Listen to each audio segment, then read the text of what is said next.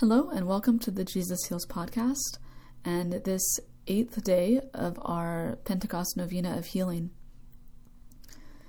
We continue as we come to the almost end of our novena to join our prayers with those of the first disciples of Jesus, and we pray that we too will receive the Holy Spirit in a new way on Pentecost.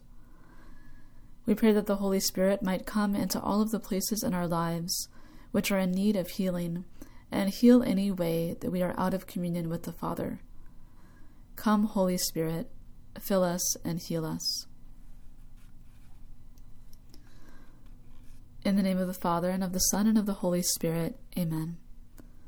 The opening prayer Breathe in me, O Holy Spirit, that my thoughts may all be holy. Act in me, O Holy Spirit, that my work too may be holy. Draw my heart, O Holy Spirit, that I love but what is holy. Strengthen me, O Holy Spirit, to defend all that is holy. Guard me then, O Holy Spirit, that I always may be holy. And now a reading from Father Cantalamessa's book, Sober Intoxication of the Spirit. The Holy Spirit does not cease to surprise us.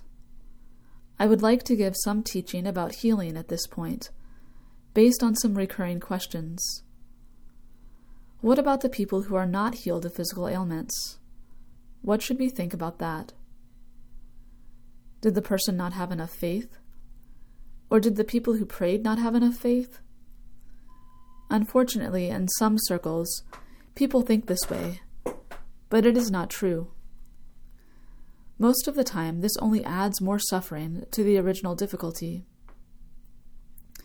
I remember a consecrated laywoman I met in Africa who had a limp. People had prayed for her a lot, but she was not healed.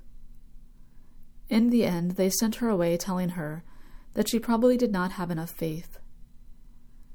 She lived with her ailment and, in addition, with a strong sense of guilt for years. Finally, one day, she understood and changed her prayer. Lord, it's okay. I accept living a life of limping. However, you must promise me one thing. When I enter paradise, you must let me dance for several centuries, because I was born to dance.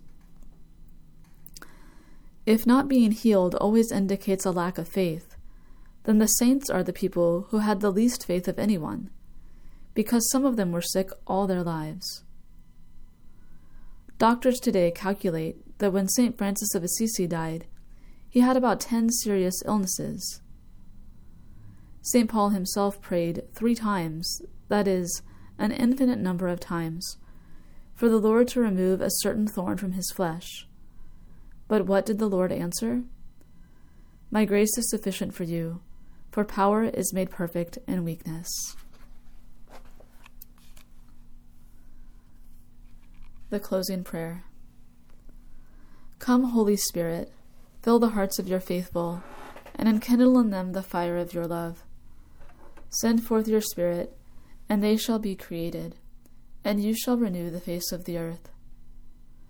O God, who by the light of the Holy Spirit did instruct the hearts of your faithful, grant that by that same Holy Spirit we may be truly wise and ever rejoice in his consolation through Christ our Lord. Amen.